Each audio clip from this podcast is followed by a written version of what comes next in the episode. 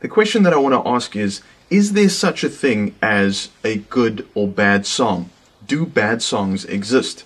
Now, the natural answer that you would give is that yes, that there are some great songs out there and that there are songs that really suck.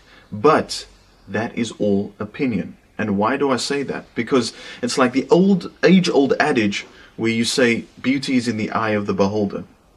What could be attractive to me could be ugly to you, and it's not just with regards to music.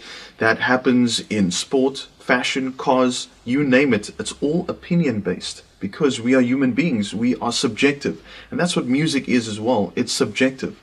So where am I going with all of this?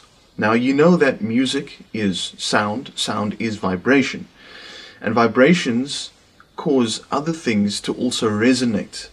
Now, we are those receivers of that resonance. Now, some songs resonate with us really well. Others don't really. And some songs resonate with a lot of people. And that is why I put songs into two different categories. They are either good resonators or not so good resonators. And this is what happens with songs that do well and songs that don't do well. Some songs just resonate with a lot of people, and it's regardless of the genre. I could be someone that's really into hip-hop music, but now there's a pop song or an EDM song or whatever other genre song that I actually really like. And that's what happens with a lot of songs that maybe make it onto the charts, that a lot of people like regardless of what favorite genre they have. There's some songs that just resonate well with them. So now you might be asking, okay, yes, you made your point. So how does this help me as a music maker? Well, the answer is simple. If that means that you can't please everybody all the time, then you might as well just make music that resonates well with you as a music maker.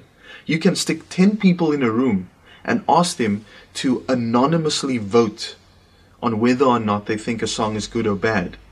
You can play them that song. Guaranteed that if 9 people say that this is a bad song, there will at least be that one person that says, you know what, this is actually quite cool, I like it. So you as a music maker, you can make the songs that you are really proud of, that you are really happy with, that resonates well with you. And whether or not it resonates with a lot of people is actually not up to you. You can't predict that, you can't help that. So you might as well not overthink it and try and do something that you think is going to please everybody when you can't. So make the music that you are happy with, that resonates well with you, and if it resonates with some people, even if it's a small audience, that audience will be loyal to you as opposed to trying to please the masses.